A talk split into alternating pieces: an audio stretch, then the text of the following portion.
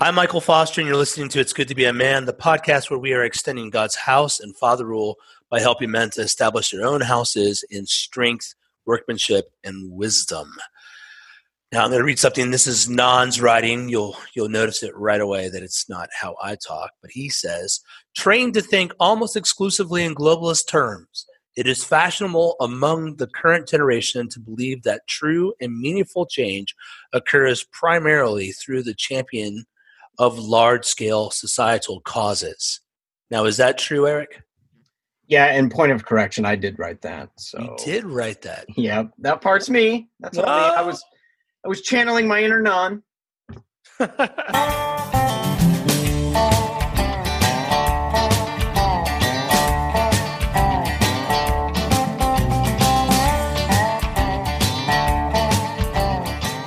All right. So in the article, you said that the current generation, and you were referring to millennials, people born from about 81 to the mid 90s, uh, they, that they that they believe that the biggest problems are fundamentally out there. What did you mean by that? Yeah, I think that's that's fundamentally how we're trained to think. Um, I, I, think many of us, if you went to college, university, uh, that was a lot of the experience. You're encouraged to get in into a lot of uh, broader organizations, uh, you know, rallies. There's the feminist clubs that are always big. Um, but what you're always trying to do fundamentally is to look at the problem out there, to look at it as in terms of institutional change uh, that needs to happen, government change. We need to lobby. We need to get involved uh, in starting just broad scale organizations.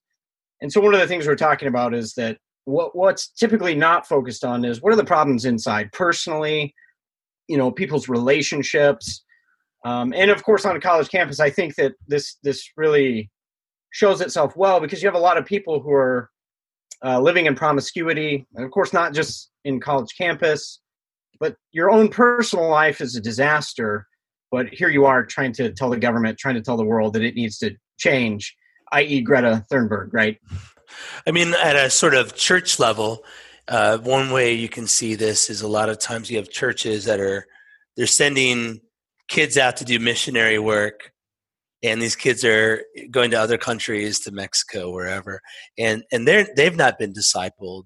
They really aren't walking strong with the lord. They're coming from these churches aren't really doing evangelism in with the people their own disciples or in their own community and yet they're sending people out to other countries.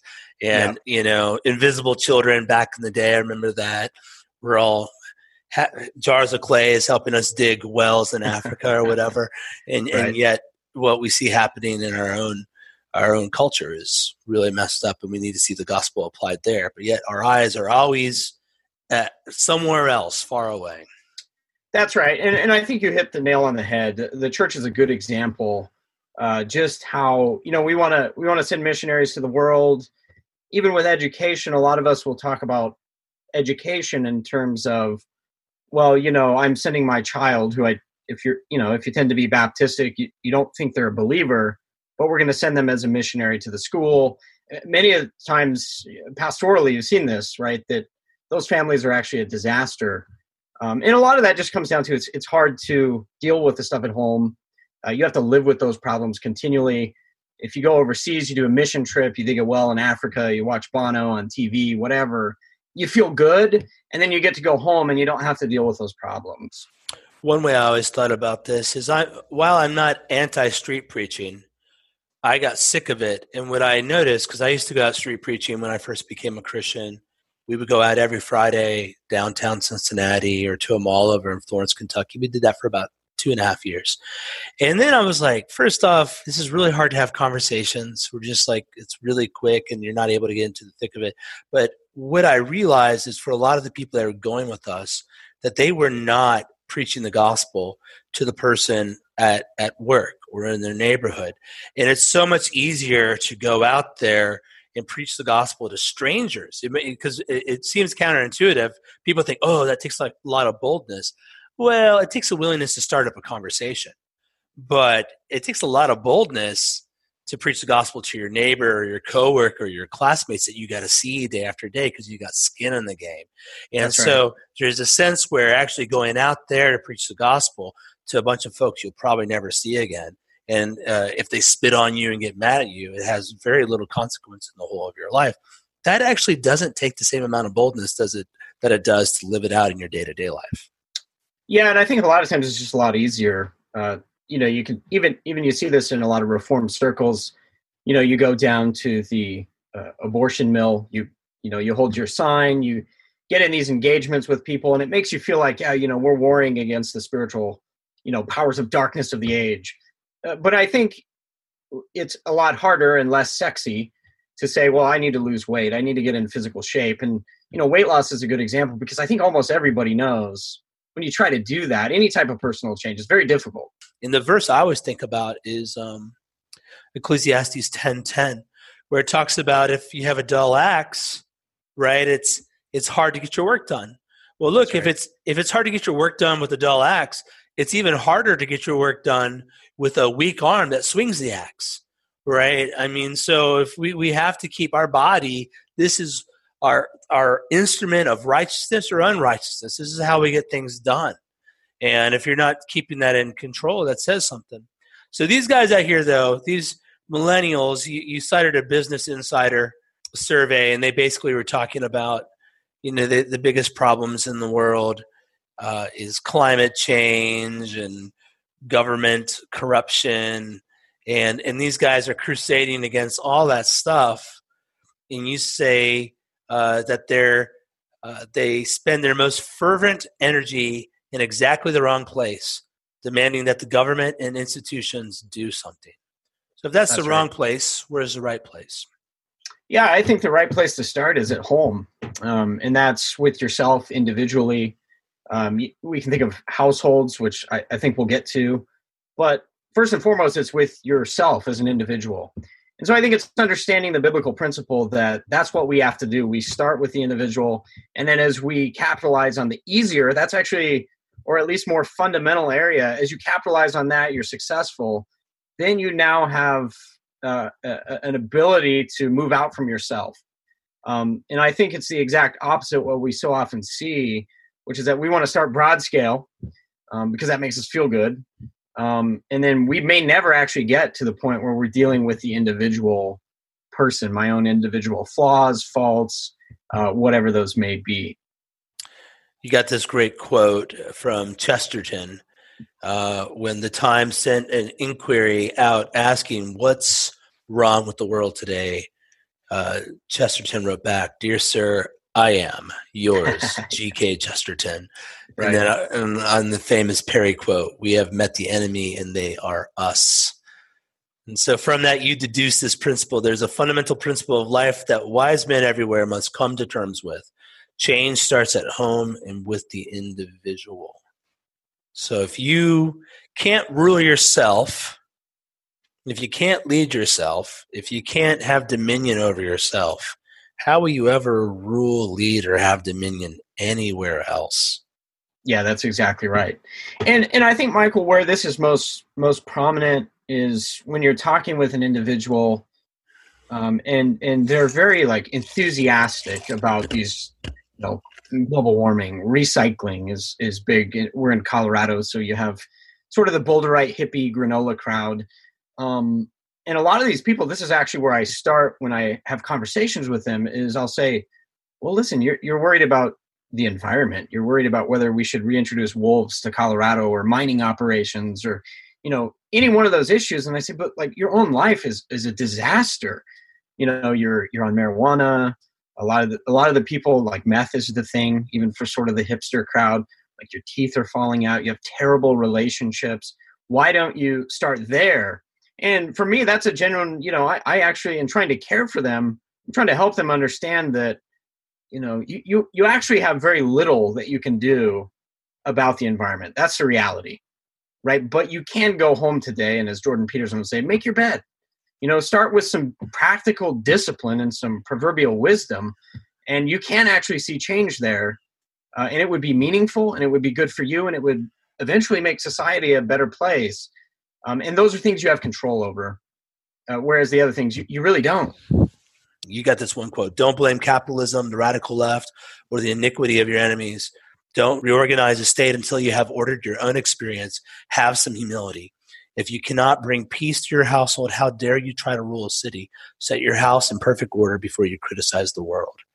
You know and uh, and then, then you compare this to jesus dealing with hypocrisy where else do we see this in scripture? Yeah well the, it, what's quoted here is matthew 7 which i think you know that that's just a very basic principle. Um, you know taking the log out of your own eye. Before you before you're going to deal with other people uh, you need to deal with yourself and deal with your own hypocrisies. And i, I think it's at the level of you know proverbs will say the same thing. It's better to rule your own spirit than a city. Um, the point is if you can rule yourself that gives you ground then to uh, make progress elsewhere but I do think it's interesting. One of the things that I, I didn't necessarily talk about, but uh, for Christians in our witness, we undermine everything we're teaching. Say uh, whether it's on you know sound biblical patriarchy. If your own household is a mess, right? If you go home and you can have the best theology on what does it mean to be a father in the home, but if your children hate you, you've undermined everything about your message. Mm. So even if those things, like you said before, even if those things are good, uh, we have to live them out on a on a daily basis in our own lives. And people ought to be able to come to your house. They ought to be able to look at your family and say no i mean michael is living what he is actually teaching. Right? And, and eh, same with myself. and we we uh there are certain issues that we've decided not to tackle on our podcast until we we have achieved some level of mastery you know? At right. least some basic level we've decided like well no we don't think we should talk about that yet even though it's a it's a valuable good topic the classic example right is the you know i remember being in college and i i, met a a girl and i said what what do you do? And she said well i'm a personal trainer. And she was probably 200 pounds overweight you know, and, and, you feel bad, but at the same time, it's like, well, how could you possibly? Nobody's going to take you seriously. Yeah. And, and, the flip side is more disgusting in the sight of the Lord is uh, having been a pastor. I feel like I can say this: when your own household's in disarray and you're standing in the pulpit telling other people, you know, you got to get this stuff in order. This is how you need to order, and their children won't listen to them. You know, they have unruly teenagers, etc. Um, so yeah, the, the hypocrisy we have to deal with it in ourselves first. A lot of people, it's the pace of life. Um, you know, living your life to the max with your time, your energy, your money is basically if you picture that all of that like a credit card, you just maxed out. Um, and I've actually had pastors tell me, well, what I do is I try and push myself as hard as I can. I push my family to the brink, and then the magical formula, I just have faith. And uh, what I always want to say in those circumstances, but you know, faith doesn't go against the wisdom of Scripture. Those things should work together. And if you're saying I have faith, but it's flying in the face of all this wisdom literature, then I would just say that's not faith. That's just being stupid. You've got this great quote from Wendell Berry. Do you mind reading that? Do you have that in front of you? Yeah, I do. Absolutely. So Wendell Berry says a man who is willing to undertake the discipline and the difficulty of mending his own ways is worth more than a hundred who are insisting merely that the government and the industries mend their ways. And That's, then he goes on to speak about the, the, the family, and he says a couple who make a good marriage and raise healthy, morally competent children are serving the world's future more directly and surely than any political leader, though they never utter a public word. That's so against our entire culture right now. It is. It is. And I think what's poignant about Wendell Berry is he's, you know, he's a Kentucky farmer. Um, he, at this point, uh, this might be from the 80s in one of his essays, but he's really writing from within the environmental conservation movement. So he's he's conscious about the environment, but he's saying to this group of people, look, I know you love to champion causes, uh, but it would be much more helpful if you just went home and built a good marriage. That's and you could just raise morally competent children, which many of these people weren't doing. You can see that in the history of a lot of the environmental leaders that their lives are disasters. You know, you, you want to save the planet, but you know, like the founder of Earth Day, you know, he kills his girlfriend and she's You know, they That's find right. her body decaying in his closet, Yeah. stuff like that. Morbid. Well, it's messed up. So you say, in other words, mend your own ways first. Write the things you know are wrong about yourself. Build a strong family and household. Invest in your children. Instead of crying for more government intervention, start cultivating habits marked by discipline. Do hard things. Push yourself. And everyone says, okay. All our listeners are going to say, okay. They're gonna like, I'm with you. But how? What do I do? Right? That's where everyone's going to go and they're going to want to know like what what steps do I take? How do I fall through on this?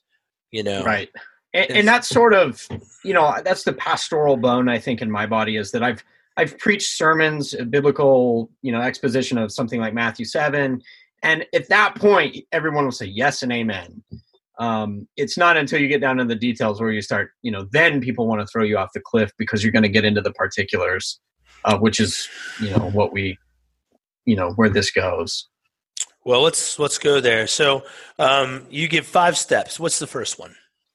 Yeah, so the first one is order every area of your life and household according to scripture. And essentially, what I'm getting at here, I reference uh, Chris Wiley's books, which I think have been really helpful. Uh, his two books, Man of the House, and then The Household and the War for the Cosmos, I think is the title. hmm Those are just so foundational for understanding what is the household in God's plan for redemption. Um, that was very life changing for me. And then Man of the House is more practical uh, and, and very, very helpful. So just encouraging people to look, let's start there. Let's start with the fundamental assumption that scripture, not Cosmo, not good housekeeping, um, scripture is the basis for what is the good life? How ought we to be structuring this household? It's not because we saw Johnny and all his friends in every competitive sport under the sun. It's because we were looking to scripture and we said, well, I want that to be the pattern. So that's sort of the the foundation. It, it, it's a little more general, but we have to start there. I think. Yeah, that's great too. And and the other thing I think Christians need to hear, especially evangelicals, is we they think yeah, Scripture is foundational, but they think of it in merely individual and spiritual ways. They don't think of it as cosmic or applying to everything. And everything that Jordan Peterson's saying uh, that's good. Everything that the red pill manosphere guys are saying is good. You're going to find in the wisdom literature of Scripture, right? Right. Ecclesiastes, Proverbs, right. Song of Solomon's, Job. You're going to find all that stuff there. And Scripture has something to say about e- um, economics, about sex, about relationships, about um, developing male uh, friendships and trust and all that stuff. And yet we are not going to Scripture there. And right. and we're often not even hearing those sermons in many churches. You know? Yeah, I think mostly you don't hear sermons on stuff like that. I think, like you were saying before, I think we do have an assumption that look, script, you know, scripture is the rule for ordering our lives. Great, but I think if you ask the average Christian, you say, well, what does the Bible teach about economics? Well, nothing.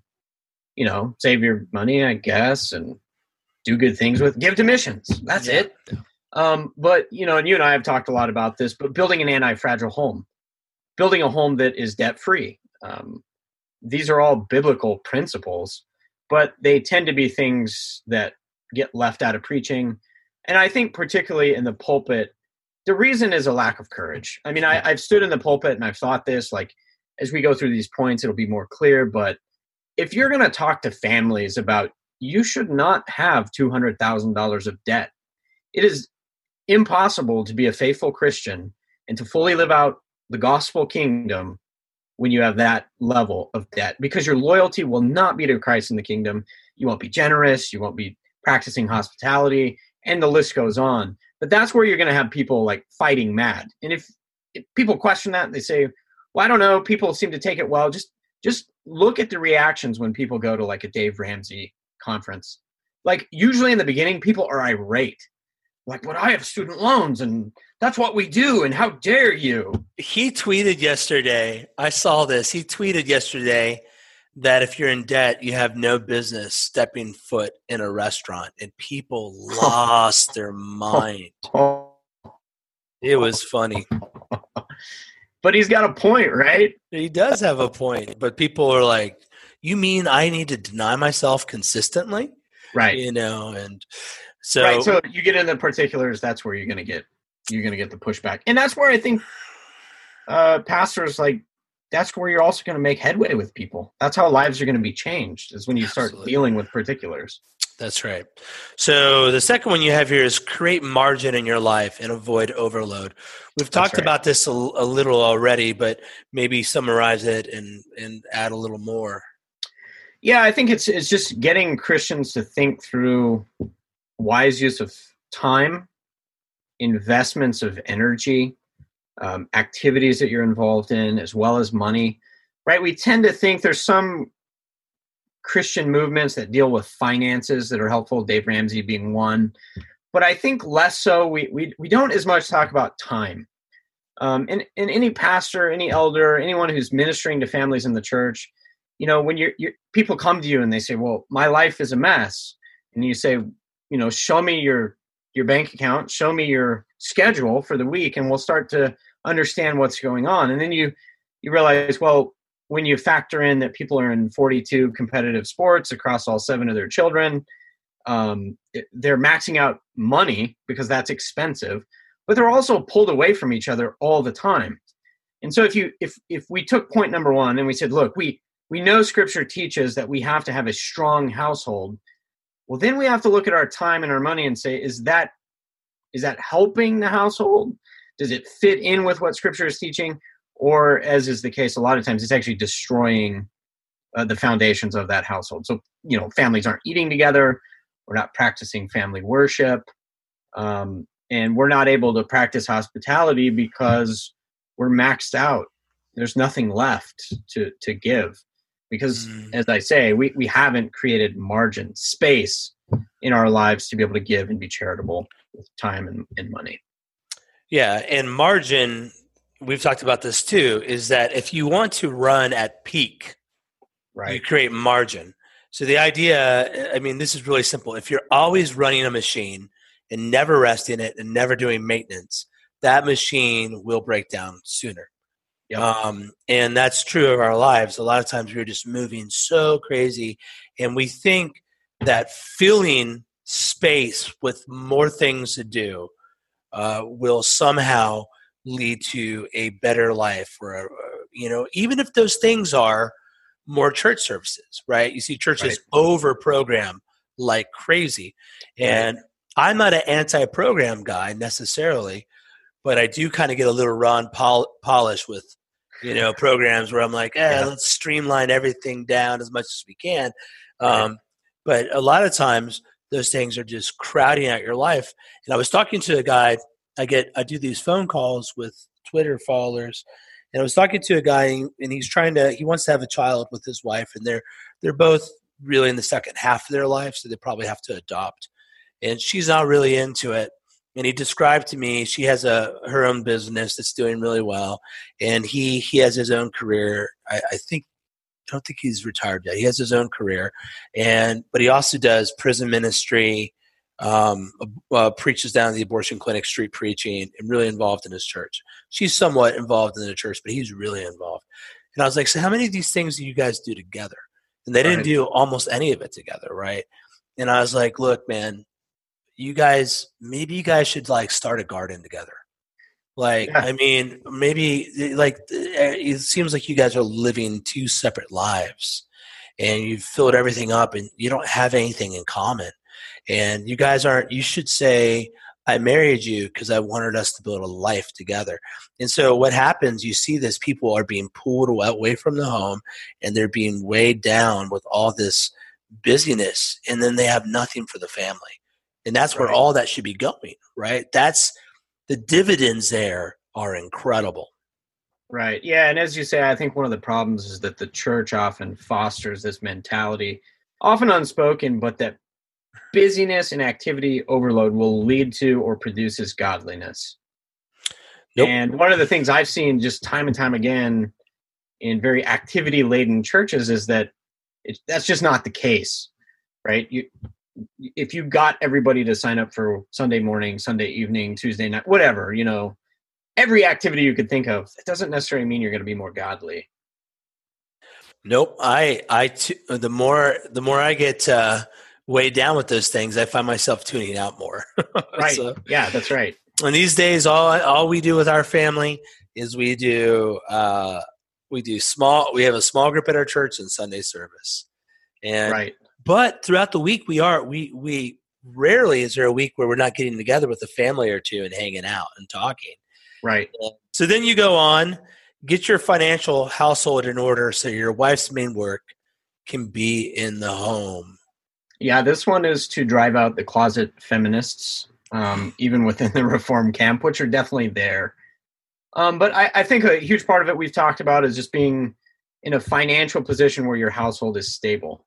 And I've seen this over the years through time in ministry and then also serving in seminary, you know, churches and then going to school and all that. Um, that really what happens is when the the financial status of your house is in disrepair, your wife is continually coming to you and saying, "I don't know if we have enough money for groceries. Maybe we should think about WIC." Um, you know, when you're in that position, your family is not going to thrive. Um, you're going to have more tension, more turmoil. It, it's cliche, but it's very true that you know they say a lot of the the divorces, even within the church, it's financially related.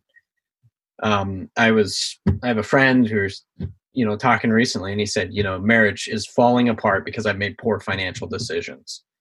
And so you can see how that would tax a wife on the flip side of it is okay then how do we build a financial situation in our home where my wife can she's enabled to work in the home to care for the children um, and to make that it's a biblical priority but have i made financial preparation and provision as a husband so that she can stay at home um, so moving toward that model this is where it gets really dicey i find with people because people will say to me oh man i, I wish I wish, Michael, I just wish my wife could stay at home like yours does.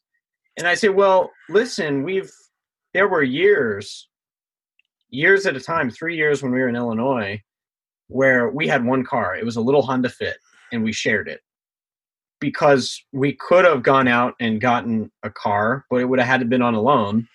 And, you know, my wife, as much as me, we are just like, we're not doing that. You know, we're not taking on the debt. We think that's foolish. We've done that before it didn't turn out well. So there's going to be sacrifice. And what I'm encouraging really is, is husbands to take the lead, lead your family in that, make it a priority, and you be the one to help get a vision for what the finances are so that she can be she can be in the home. This past year, we've been working really hard in this area, um, partially because we're wanting to buy a farm out on the east side of Cincinnati, and um, and and so we've been using a mixture of Dave Ramsey and you need a budget YNAB, and and I, I've what I would tell men too is your. There was a time where my wife could not be the one to pay the bills because the stress was too much for her. And I had to take it away and I had to do it. It was just too much. She had a lot on her plate and I could manage it. Uh, she's better at at that than I am right? I'm more of a producer. Like I like to go make money. I'm better at that area than. Uh, but now she's got. We, we're really at this groove where we talk about finances all the time, and uh, and it's not stressful. Right? It's not stressful, right.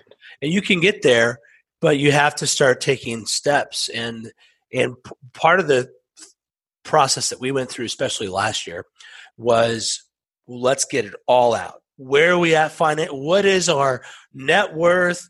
what's our future how are we going to take care of these kids how are we going to deal like let's be let's look at the brutal truth man and then and then start chipping away at it you know and we've paid off tons of debt since then right. and um and it, it can happen so uh, she's always stayed at home i've always found a way to keep her at home but for those of you listening uh, or watching any of the clips um, if you you can you can get there. It may take a while.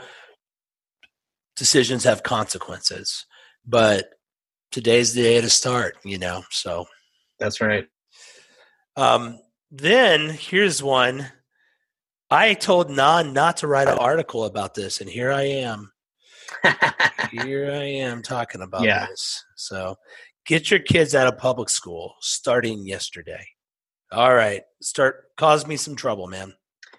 Yeah, exactly. So really really the idea here was that for, for a long time i in pastorally i was this way. My mindset was look just be faithful. Some people are going to put their kids in public school. Some people are going to homeschool. I was not a hardcore homeschool only. Um, and to this day i'd say there's there's other christian options if you can afford them and that is a huge part of it if you can afford them. But the the gist of this is look all of us are sitting here crying or many of us within the christian community we're crying about the liberalization of the public school system. We're crying about university and colleges that are brainwashing our kids. And they are. I mean, it's pretty demonstrable what's happened in a few generations. But then we we don't do the necessary work and say, well, why are they that way? You know, you really want your kids to be trained and indoctrinated in like being inclusive to LGBT community? Is that really what you want? Um, and what I've seen pastorally too is that for the people who say, well, no, I'm just, I'm going to undo that with the hour I have with them in the evening. I, I just think it's a, it's a backwards way to think about it. And from a practical level, it just, I've never seen it work. I think the predominant thing we're seeing in the church is that we're losing our kids. And I think this is one of the fundamental reasons why. Well, this is, this is the whole thing, right? So, if we're going to be fruitful multi, so the the non Christians, except for the Muslims, are not having children, right? right? And and Islam is still quite the minority in America. The non Christians in America are not having kids. If the Christians start having kids, like we have seven, soon we're just going to outbreed them, right? But that all depends on whether or not our kids are absorbed into their culture. That's right. And and that's the real issue. And so the the thing is is the whole purpose of public school is to build a certain set of virtues and values into its participants. So and that's the nature of of every nation. Sparta, you're going to be a tough guy. Athens, you're going to be a, a philosopher, right? In our schools, you're going to be open to everything and and you're except for Christianity, except for Christianity, because it's closed minded. So you're going to have this open mindedness uh, to anything but Scripture, really. And so if your kids are going there 40 hours a week, hanging out with kids, you know, I mean, think about this. This is what I think some older people forget. Can you imagine what it would have been like to be in high school with smartphones and porn? No. I mean, or just gross stuff, dead bodies, you know, things you can look up online. It's just terrible. And obviously, it's hard to go ahead and switch from public to homeschooling. But if you are willing to take some incremental steps, then you can do it. Well, and that's that was sort of my rationale for organizing these steps in the way that I did was that if your household's not in order financially, and then if your wife's not at home, well, then there's no point in telling people that you know homeschooling or pulling them out. Yeah, so it's got to you got to have those foundational steps first. Here we come to education, but I think mostly what people will come up with reasons not to homeschool is primarily because they're in bad financial straits. They're they put themselves in a position their wife has to work, and so it's not it's not possible and they're right to a to an extent. They just don't realize that your choices have made it not feasible. And now, and and we just come in. Um, we use Ambleside, which is a Charlotte Mason uh, form of homeschool. Ambleside, the website and the curriculum online is free. You have to buy books. The books sometimes cost a lot of money, but we're we we don't spend thousands of dollars a year on homeschooling. We're, no. we're, we're well underneath that. And and nowadays there's co-ops and so many awesome resources online that are free. It's incredible the stuff you can get out there. I mean the internet's the internet's, you know, double-edged sword, man. It's with bad stuff, right. it's brought good stuff and and so well, there's a whole host of stuff, like you said, materials that make it easier to do. It's cost effective. We sort of stumbled into it. First generation homeschoolers, first generation um, raising our children as Christians. Um, and, you know, we were concerned about it. And then they get older and you're just faithfully teaching them and they start testing three or four grades ahead. And you realize, okay, you know, it's it's going to be all right. We can do a really good job of this. And the most important thing is that God willing, they'll have the character of their parents. They'll love the Lord. They'll fear his commandments, right? They'll be obedient to Christ. That's the most important thing. Amen. So, what's the fifth and final step that you listed here? Yeah, so the fifth step I have is find a church that preaches the specifics, not just vague gospel centered generalities. What's a gospel centered generality? yeah, I think uh, at least in uh, for non, you know, I'll say stateside. In the uh, states, I think what we see a lot of, and and he's talked about it too. He's familiar with it, but uh, with the Gospel Coalition, with a lot of the mainstream evangelicalism, there's this huge push that every every type of sermon has to be redemptive historical. It, it has to ultimately be, be about the soteriology of how does christ save our soul? Um, all those things are good and i go on to say that. That's that's an essential message that we need to hear. But there's also wisdom literature. There's also the teaching of the law which is delightful to the soul and it's the spirit that writes that on the heart so there's this whole sense of you need preaching that is going to call you to obedience on these particulars. Um, mm-hmm. Especially, I've seen this in Reformed Calvinistic circles where basically we're Reformed in soteriology only. And then we don't have anything to say to economics, we don't have anything to say to household management.